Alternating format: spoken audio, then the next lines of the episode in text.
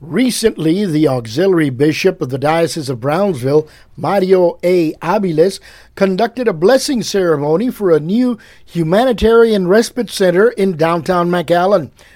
The public information director for the diocese, Brenda Riojas, introduced some of the dignitaries present. This is what it sounded like. Joining us on this uh, special feast day of Pentecost, the birthday of the church, actually. It is also now a five-year anniversary of the respite center.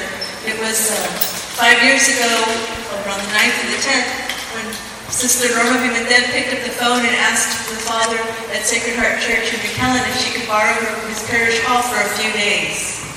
And here we are five years later in a new location, closer now to the uh, bus station.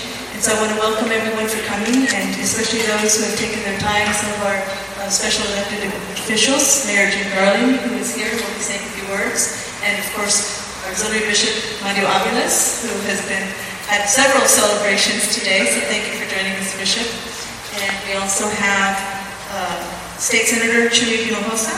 There we go. City Manager Roy Rodriguez.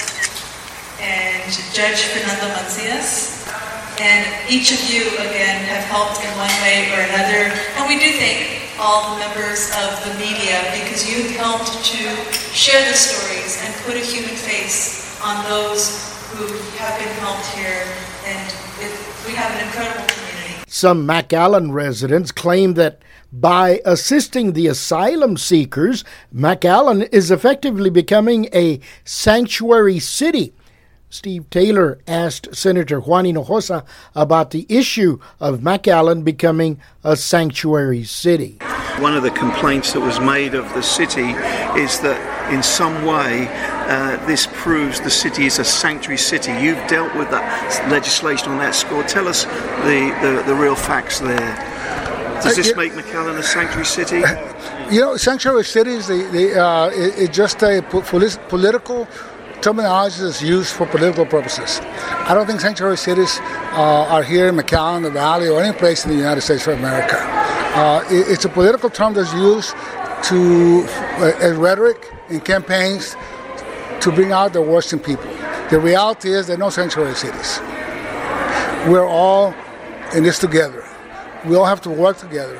Uh, we are a great country, uh, and we're better than that than to start calling certain states, certain cities, certain community sanctuaries, and pit, pit them against other communities uh, who maybe are not classified sanctuary cities for political purposes. McAllen Mayor Jim Darling emphatically denies that McAllen is a sanctuary city. I don't want to hear any stuff about sanctuary cities. That's that's pretty ridiculous. But it's been used in a political campaign, hasn't it? Yeah, sure. I mean, it, it, uh, if you watch whoever's going to drop them off here or Hackberry, those are federal employees dropping them off. So this is an extension of the federal services, Border Patrol, CBP. You know, we're on. We're working with CB. Our police department actually houses federal prisoners uh, under contract. Very, you're very cooperative with the federal government. Under contract. Uh, we go. I go to briefings with uh, Chief of Border Patrol pretty frequently. Uh, we meet with CBP once a month. Uh, at the bridges. In fact, you know, I, am going to tell a little story. Our, our bridge in Hidalgo is choked down to one lane southbound because we have adult uh, people, primarily from Cuba and some from Venezuela, but adult males that go breach the security of the bridge by going cross um, against traffic, if you will. A dangerous situation. We've had to work. We've worked with the federal government to stop that. We've we've we've at our city costs instructed barricades both here and at Anzalduas Bridge and at Hidalgo Bridge, and we still are down to one lane. I, I thought, you know, um, it, uh, we even offered to arrest people doing that because uh, we, we think it's a federal. across or, or driving across? They're walking the across. Some are driving across, but the ones that do us drive across. The ones at Hidalgo walk, run across. They jump over barriers. You know, we said we would love to do that if they we would arrest them if they in fact um, would do something about deporting them to discourage that that activity. because we're you know that's a 10,000 people a day go through cars and pedestrians go across that bridge, and we're choked down to one lane because of that. And you know, and um, federal government kind of said we can't do anything about that, and so, So it's almost like a reverse deal if you ask you- me. so you requested those lanes be closed. No, they did. They did. They did. You obviously agree. They did is stop the illegal entry from coming across. And I when I say illegal entry, what happens is as soon as you get across the bridge, American side, the border, you're eligible for asylum. And so they have a, a system now at the bridge where they say, here's a number, come back in a day or two or three or whatever it is. And so they hold them in Reynosa.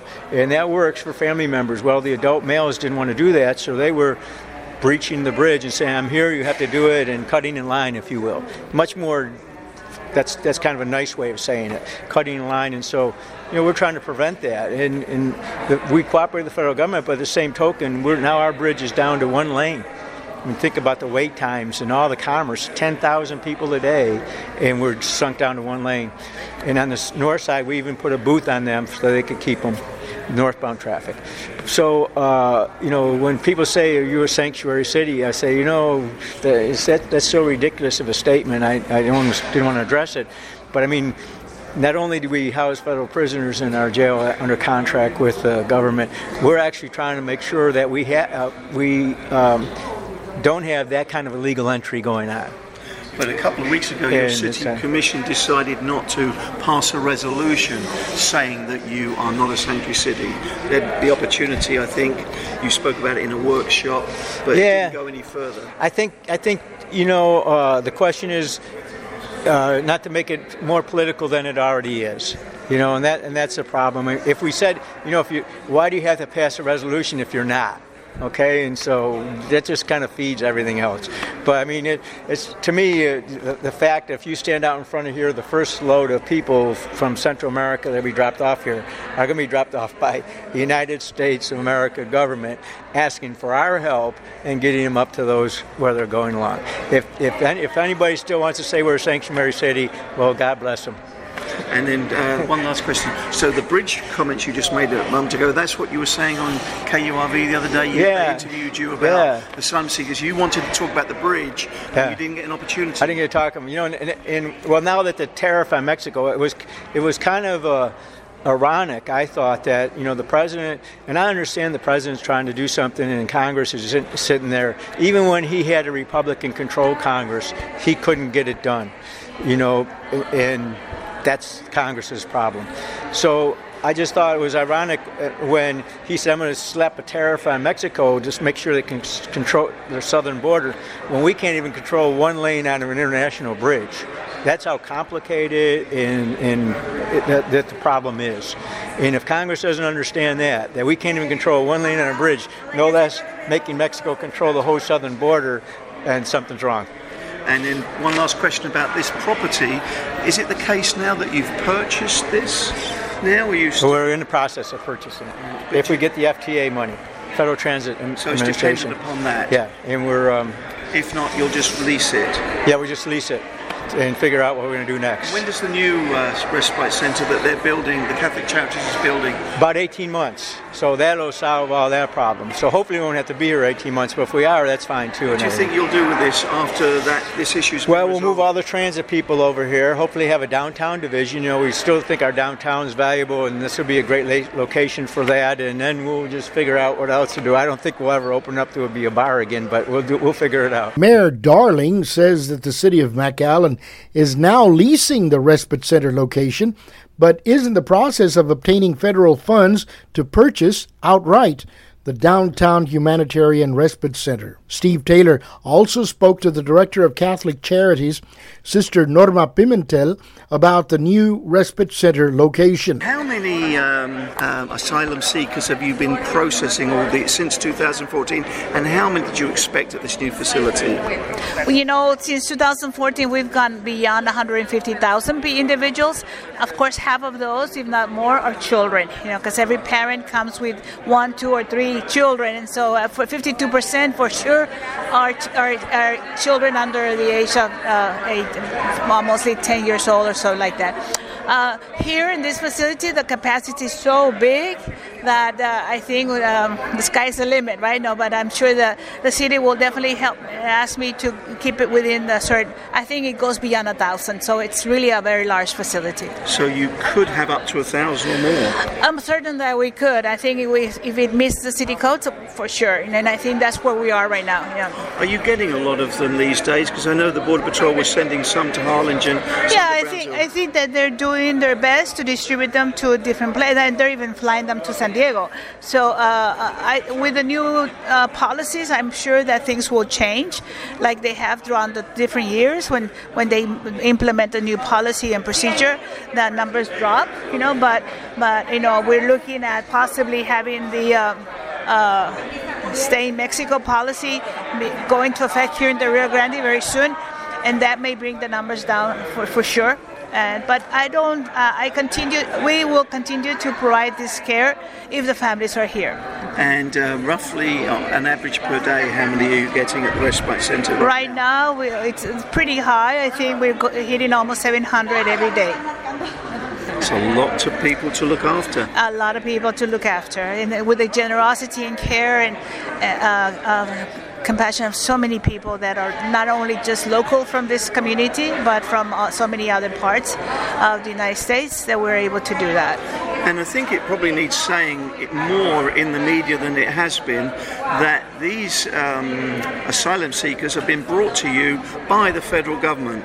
People are saying, "Well, this is uh, this proves McAllen is a sanctuary city." Yes. On the contrary, this is. This we is are simply res- we are in the ground. We are responding to uh, the reality that we see here at the border, and we work together as a, as a community, both the law enforcement, border patrol, ICE, the city government, the churches. We come together together and, and, and, and working together to respond to the needs that we see before us here in the ground. And so the families that we respond to are families that are being released by Border Patrol with ICE and that are allowed to continue that, that legal process somewhere else in the United States. So we actually form part of that next step so that these families are, are protected and they're guided so they can continue that process they need to follow up with. And you, in your remarks today, you made the point that this effort is multi-denominational. I mean, it's not just not. Yes, uh, totally. Uh, what we've done here in, in, in McAllen, Texas, has uh, come together as a community. I mean, I'm talking about everybody.